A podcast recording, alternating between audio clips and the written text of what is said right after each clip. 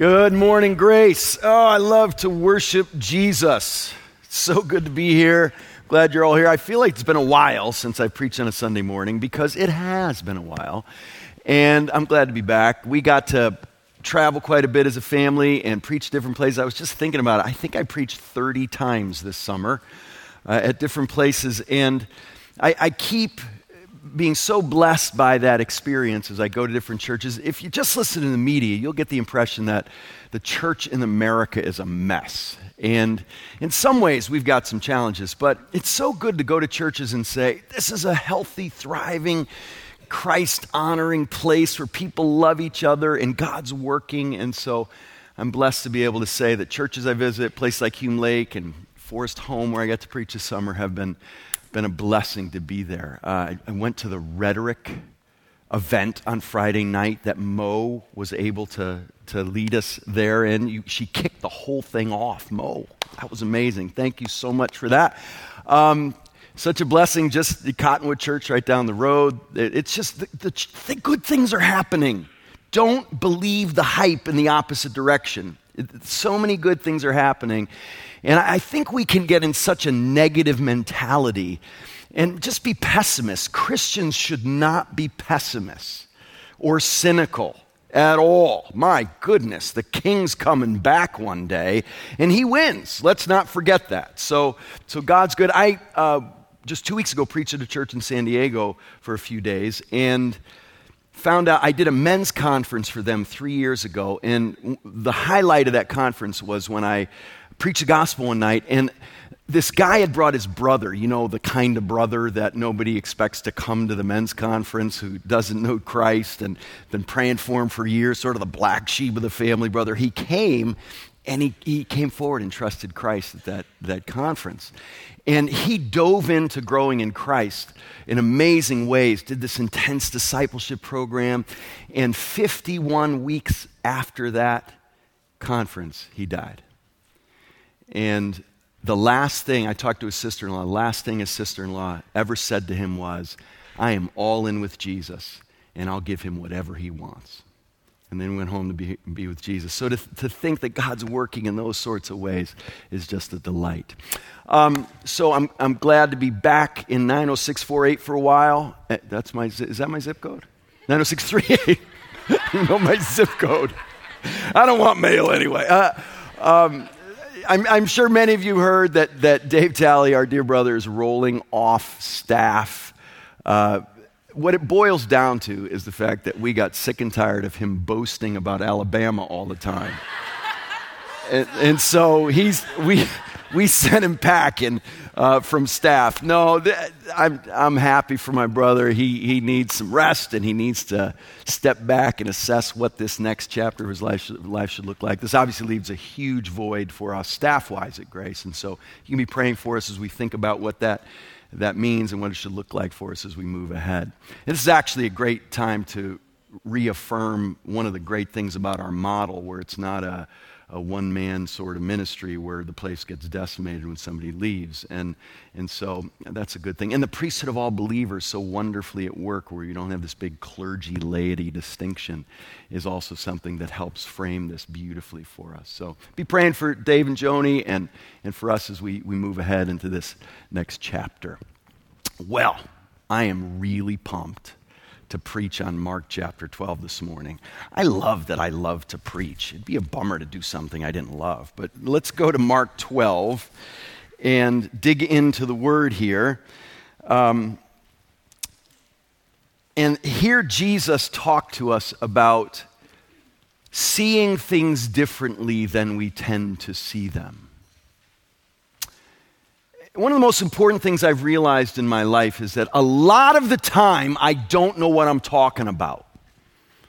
Uh, a lot of the time, I don't really know what's going on. I, I prejudge so easily. I can be judgmental so easily. I can be prejudiced in such natural ways.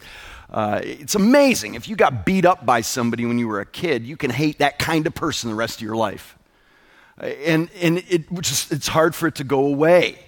And I, I'll never forget one time I was preaching a sermon, and I was in a church in Chicago, and about ten minutes into the sermon, there was a dude right over there, and this is how he was. If that's where I was, he was like this. I mean, his body language, he was turned away from me, and he had this look like this on his face.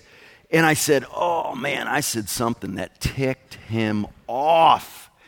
And I have a weird brain. So the rest of the sermon, I'm rewinding what I said until I saw him, trying to figure out what it was that got him angry, obviously angry at me. And it really annoyed me the whole time that the guy, he was like this, the, the whole sermon.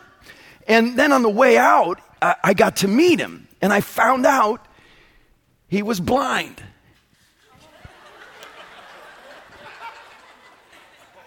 And he actually listens far better, turned like that. I mean, looking at me does nothing for him, right? It bothered me, but it's not affecting him at all. He actually, he was probably listening better than anybody in the place, right? And I talked to him after. He loved the sermon. And so talk about having no idea what I was talking about. I, I had totally misunderstood, misjudged, had the wrong impression of this guy. I've done that lots in my life, and we all need to realize how often we can be prejudiced. We can not understand what's really going on because we just don't know what we're talking about. We don't understand. We can so naturally um, take things just at face value, just the superficial appearance. There's this Greek term that I think is so important, katasarka in the Bible, according to the flesh, just from what you see on the surface. And that's how we tend to naturally orient our lives, just surface experiences and impressions and, and takes on things. And, and then we just assume all sorts of, we load up all these assumptions into our relations and our perceptions about people and events and things. And, and so often we're just not clued into what's really happening. And that's what Jesus is calling us to this morning, to be clued in to God's perspective. To get beyond the surface, to get beyond cultural perceptions and prejudices and expectations and intuitions, and learn to see the world through God's eyes. Boy, we could sit here and brainstorm for hours about all the ways this will apply. But let's hear from Jesus this morning in Mark chapter twelve. He is going after us, so get ready. I hope you came hoping to have Jesus go after you in the way we think about things. So let's read Mark chapter twelve. We'll start at thirty-eight. Let me pray. Lord, we need you. We need the Spirit's work, as Walt's song he wrote this morning so helpfully reminded us. Without his work, nothing will happen of lasting value. So please, Lord, I pray the Spirit would be working in our hearts, showing us the ways we, we uh, assume things that aren't true. And help us to see people and things the way you do. We pray in Jesus' name. Amen. Mark twelve, we'll pick it up at thirty-eight. And in his teaching, he said, now I want to pause there because I'm just amazed Jesus is teaching. Because he's just days and hours from being murdered, and he knows that. If you knew you were going to be tortured and murdered in a few days, if you knew uh, that the people who were going to do it were right there in your midst, if you knew you were going to bear the sins of the world and the wrath of God because of it, would you be teaching people? Jesus is. Jesus is teaching. That's one thing that should stun us right there about perspective differentiation, that, that Jesus is about very different things than we would typically be about. And he's teaching about things like whether you should pay taxes to Caesar or not, to make the point that it all belongs to God. He, he talks about a parable of talents just before this and, and how we should steward what God gives us wisely. He's lovingly, caringly, compassionately, personally, intimately sharing, teaching, proclaiming truth to people who need it. Great love here, great grace here, great patience here. The triumphal entries happen. He's in the last week of his life. I think it's Tuesday here, and it's just a few more days, and he's hanging on a cross. And he's teaching. He's teaching things they and we desperately need to know. He loves us that much. He didn't just die for us. He died for us every single day in this way. And in his teaching, he said, don't miss how stunning that is. Beware of the scribes. So we've got a warning. This is a warning. Jesus is serious. He doesn't play around. He's warning us. You need warning. We need warning. And he's given us one. Beware. Be on your guard. Don't get duped. Beware of the scribes, you know, these religious leaders who, who deal with the scriptures, who understand and preach and teach and have more education than the average person by far. These scribes, beware of them. Here he is again, locking and loading on the religious leaders. It's who he went after more than anybody else. Who like to walk around in long robes and like greetings in the marketplaces and have the best seats in the synagogues and the places of honor at feasts, who devour widows' houses and for a pretense make long prayers. They will receive the greater condemnation.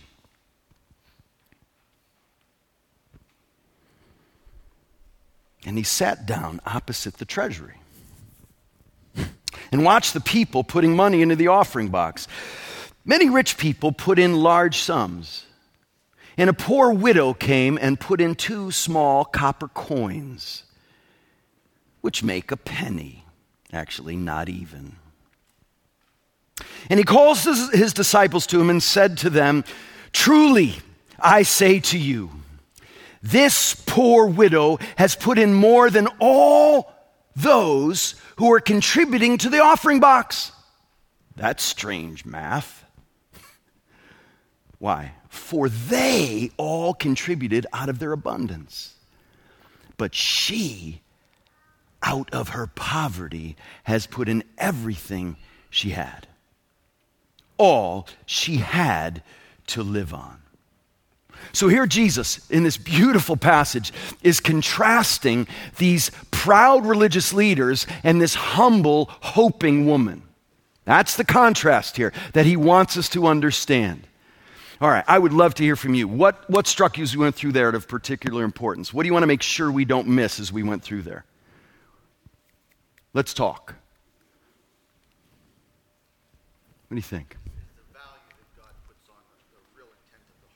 Yes. Okay. So clear. And this is a repeated theme over and over and over again. Remind me of your name.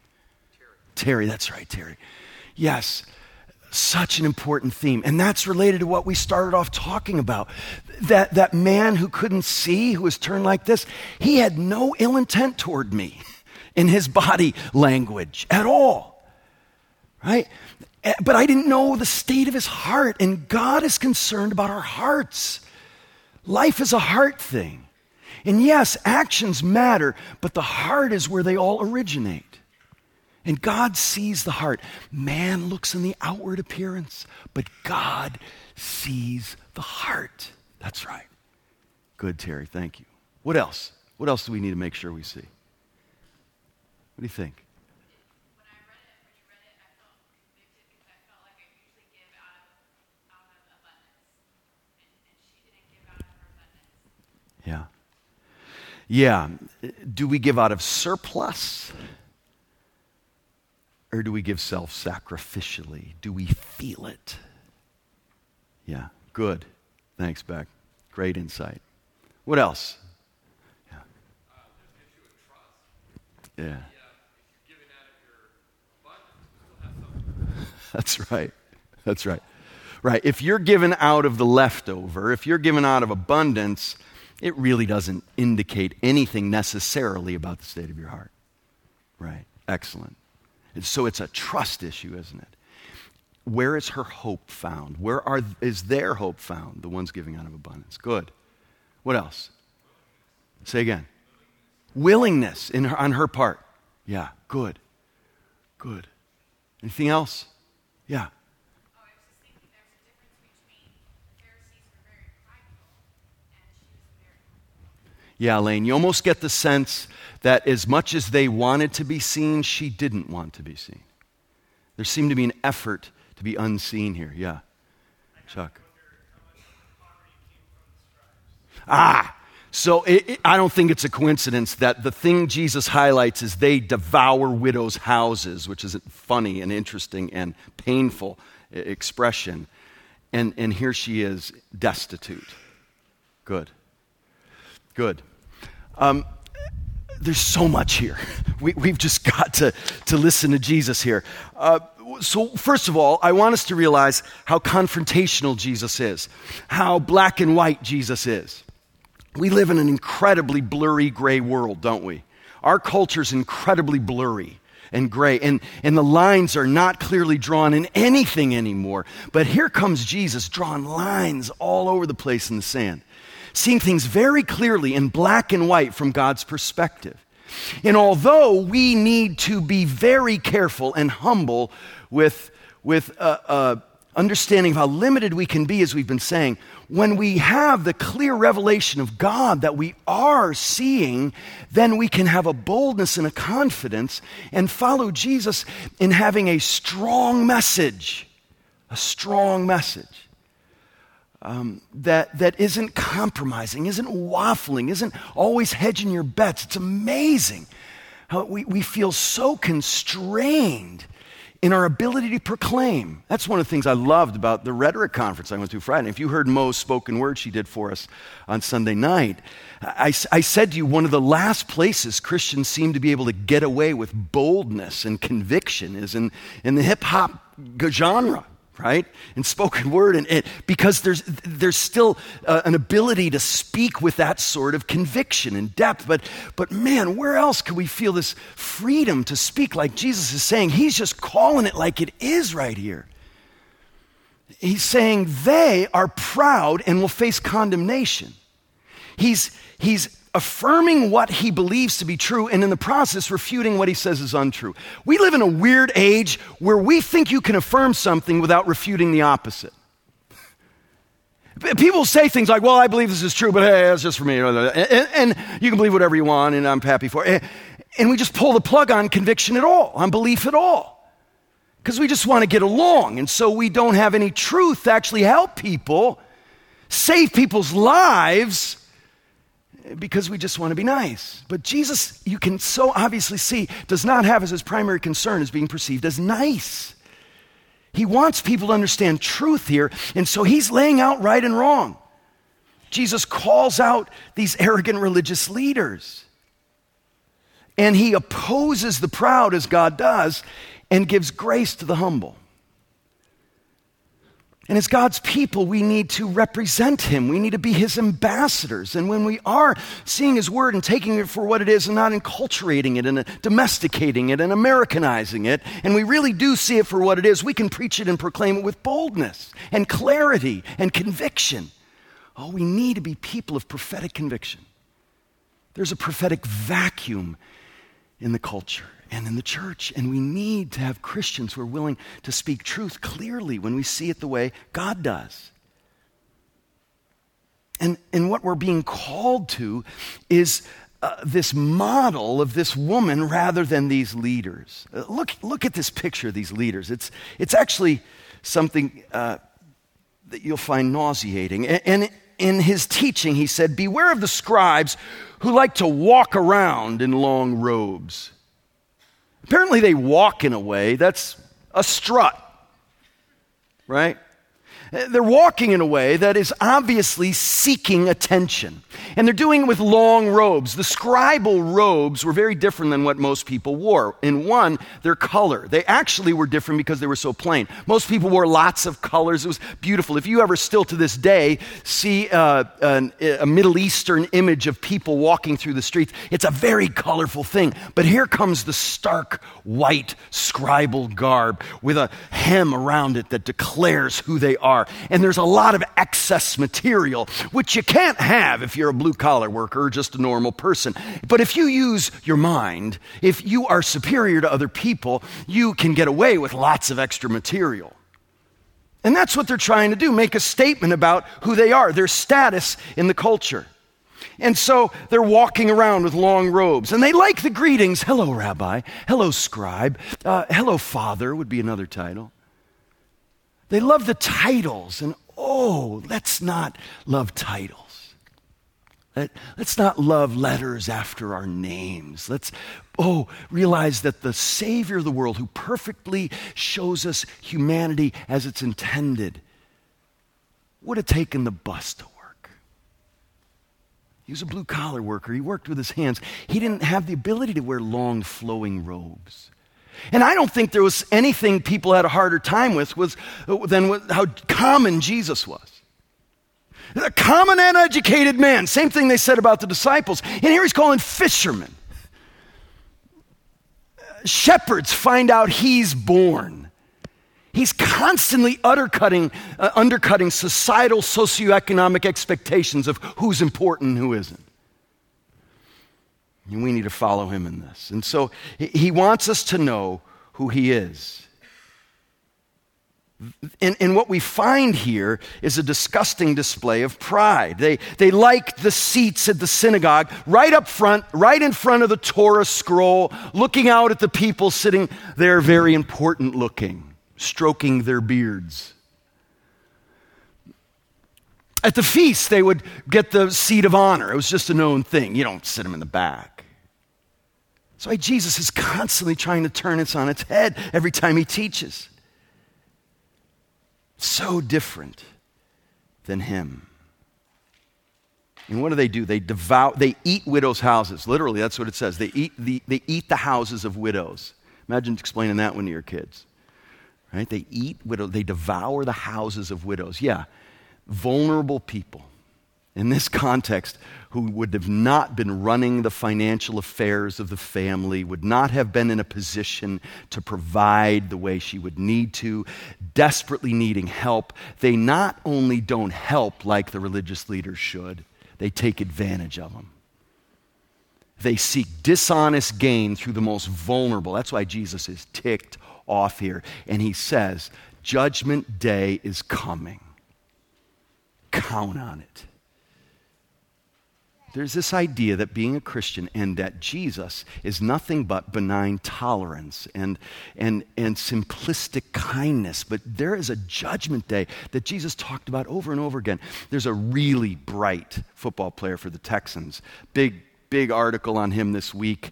Uh, Aaron Foster, who who uh, is a very bright guy, raised in a Muslim family, but he's now a spokesman for an atheist organization. He's one of the few N F L players who is an outspoken atheist. You do know that football subculture is very religious and primarily Christian. Uh, when you think you might die every day, that's something that happens, right? Um, it, it, yeah, it's, so uh, you've heard the expression, there are no atheists in foxholes and cancer wards. Well, football fields is another one you can add to that. But now here's, and he's he's very outspoken about this. It's a rare thing. He's not joining the prayer circles. And he's really smart and really witty. And he had a, a former teammate who was, who was also uh, able to talk to him and engage him on the level he needed to be engaged on, because a lot of the Christians he talked to didn't have good answers for him. And so, so it, it was a, a great article. I loved reading it.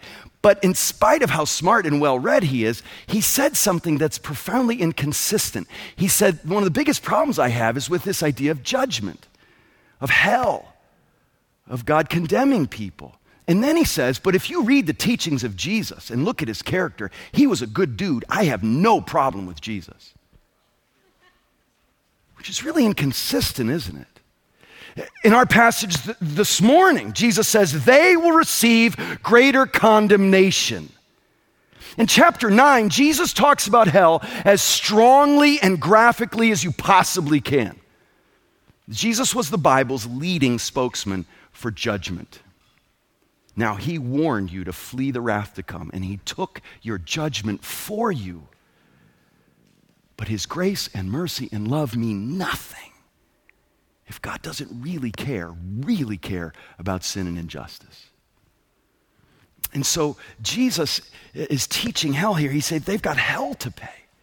You know, James says, not many of you pre- should presume to be teachers because you will undergo a stricter judgment. Jesus says here there's a severe punishment for these kinds of leaders who take advantage of the, the hurting rather than helping them. Do we even have a category for punishment anymore?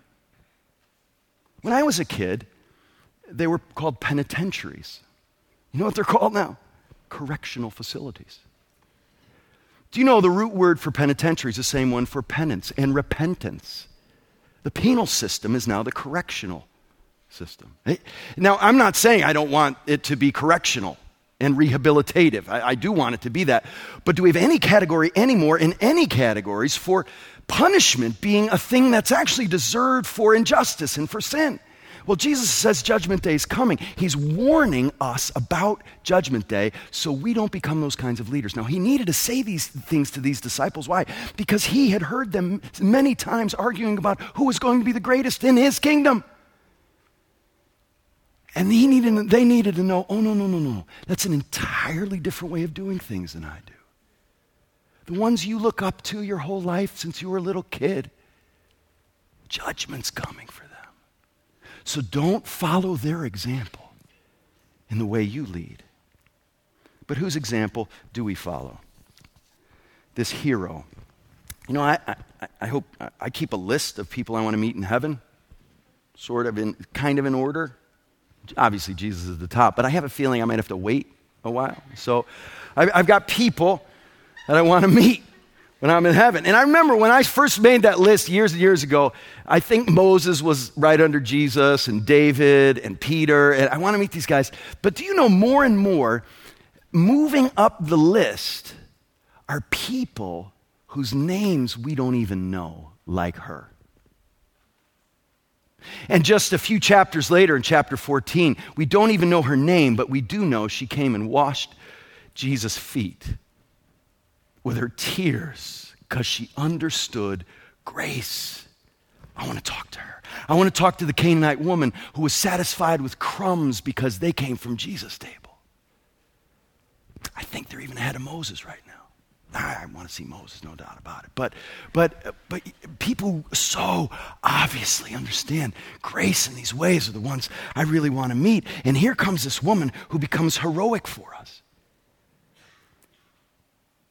She becomes someone we look to who gets it.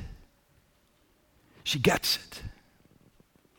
Nothing in a worldly sense that we admire, but she gets it in a beautiful way. Now, here's how this went. Jesus goes and he sits down. No doubt he's tired, but I think he wanted to observe. He sits down, I think, very intentionally across from the treasury. Can you think of a more fascinating place to just people watch? My favorite hobby is people watching. I don't love airports, but I love watching people, so I actually enjoy airports because they're one of the best places to watch people. Bus stations are great places to watch people. I, my dad and I used to drive out, down to Greenwich Village and sit for hours and drink coffee and watch people. Now that's a great place to watch people in New York City. Uh, so I love watching people. And here's Jesus. He sits down and he's observing people give to the treasury.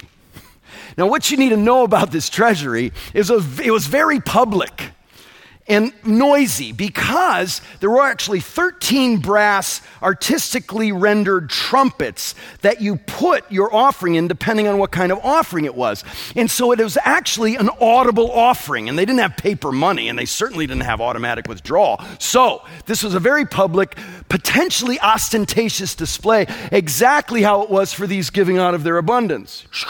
very impressive. It's as if we just took an offering. Did you notice how those little bags that we passed are actually invented to be as discreet as possible? Right, so you can slip in actually nothing. That'd be a little dishonest. Uh, or a dime, or a big old check, or your, the deed to your house. I mean, you could put anything in there, and nobody knows, right? Now, let me say this real quick before we dive into the main message. I actually think we can go overboard on the secretiveness of this so that we're not actually growing and learning together about generosity. So let's not go too far. I actually think a group of men would would be more willing to talk about their pornography problem than their giving tendencies. I don't, I've had maybe three guys in my life say to me, hey, how, how are you giving? How's your giving looking? And I've been so helped in defining generosity when I say, well, how about you? And I say, oh, okay, I thought I was generous. Maybe not. And, and so uh, so it's helpful to have these conversations, not, not in a way to show off at all, but, but let's not go too far. But the point here is don't give to be acknowledged for it. To uh, assert yourself. Jesus says there's a whole different economy. So it was a loud offering. Imagine if we took offerings in a pot and all we had was coins. Imagine how that would look. Stephen O'Haron's over here. Hey, Stephen, good to see you, brother. You home for a while? Yeah. You got an offering for us, Stephen? What do you got? Oh, not bad. But aren't you a lawyer? You are a lawyer, aren't you? Trained at the best school? Okay, I suppose. Um, Anna, you have an offering for us, dear? Do. You do. Oh. Recently graduated. That's rather impressive. Yes. Nice. Dave Talley. Anybody have a guess? And that's what would happen, right? Oh, here comes Dave. Wonder what that's going to sound like. And maybe you're even taking bets on, I bet it'll be loud. Nah, I don't. And so he said, Dave, how you doing?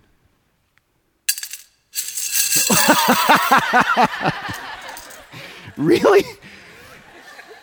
What? See, and you'd have instincts even to do that. Shake it, right? When it goes in. And then Sarah Jensen, public school teacher, not expecting much.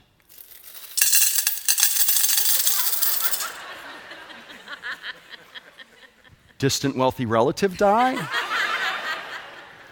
So you see how that could go.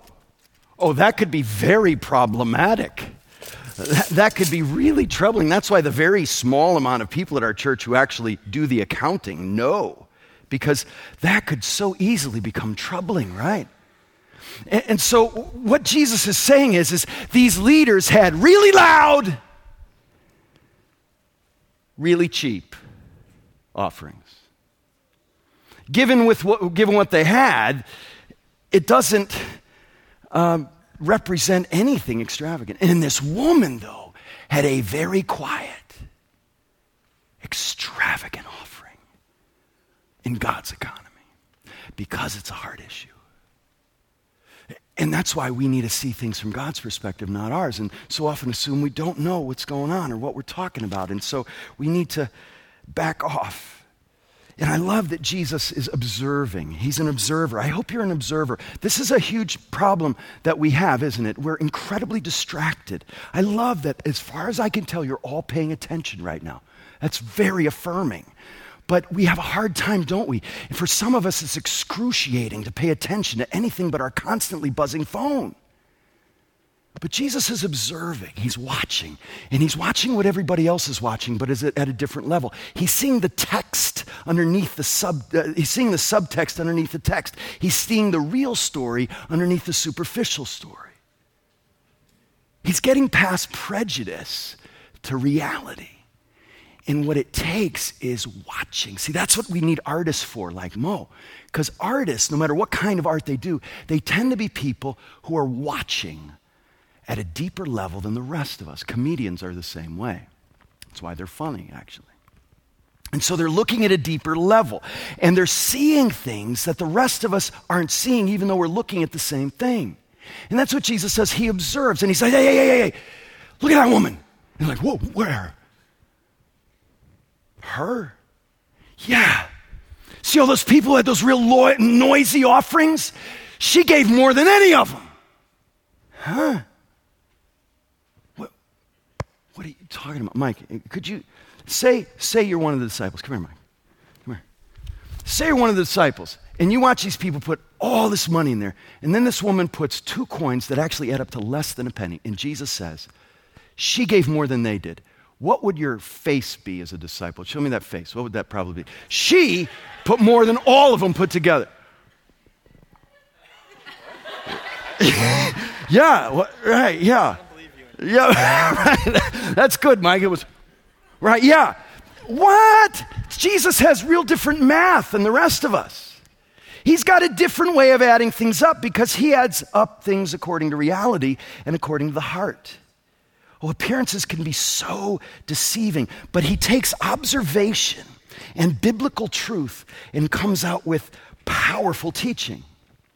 That's what we need to be doing is, is observing, watching. It's not just telling you what the passage says, but it's telling us what it says to us, and you do that through observation of what's going on.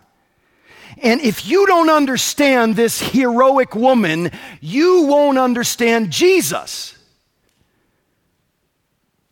Because like Jesus, she had nothing in her appearance that was impressive. Nothing in his outward appearance that would attract us to him, Isaiah says about Jesus. No stately form or majesty. And they had a hard time with this. And so this woman is heroic, but she's just getting us ready for Friday. It's Tuesday. And Jesus is saying, look at that woman. Look at that woman. Did you see her? Don't miss her. And nobody noticed her. I want you to notice her. That's what good preachers do. Pay attention. Notice her. Don't miss her because she just did something that looks like me. She looks like I will on a cross. I was struck when I looked at, at the language here. Do you know what it says she gave? You know, your, an E S V will say gave um, uh, all she had or all she had to live on. The word there is simply bion, from the word bios. It, she gave her life. She gave her life.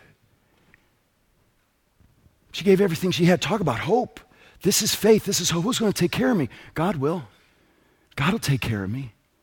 I want, I want to hang on to this money. I want to hoard it, but not my will, but thy will be done. And she puts it in the offering. And Jesus says, oh, that looks like I do. Look at her. Don't miss her. She's getting you ready for what you're going to see in just a few hours when I'm hanging on a cross. Don't miss her, or you'll miss me. That's what he's saying. He's saying, you've got to understand what's going on in her heart to understand what's going on in mine. Because the Bible tells us that although Jesus was rich, he became poor so that in him we might be rich. The Bible tells us to follow his example, and, and it says, don't do anything out of selfishness or empty conceit like these leaders, but consider others as more important than yourselves. Have the same mind in yourselves, which was also in Christ Jesus, who although he was in very nature God, did not consider equality with God the thing to be grasped, held on to, but he made himself nothing. He gave his life on a cross. That's what this is all adding up to.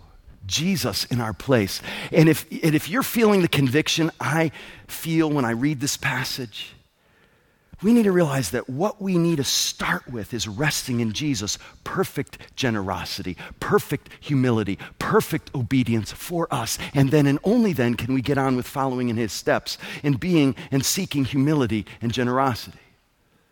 See, that's the gospel, that Jesus did it all and we can rest in him, and then we can actually, because of the Spirit's work, work in our lives, start to look like him. That's the good news. That God loved this horrific world so much that he gave his only son.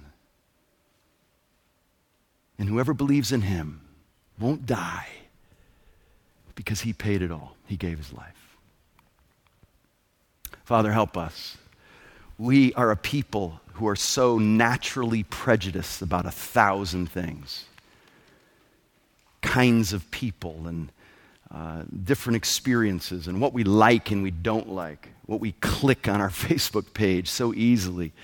Lord, please, would you help us to observe and be saturated in your word and know and internalize and speak powerful truth into this world. Lord, help us to learn the difference between these two examples today, and I pray that this woman would be a hero for us because she points us to the hero, Jesus Christ. And we pray these things in his name. Amen.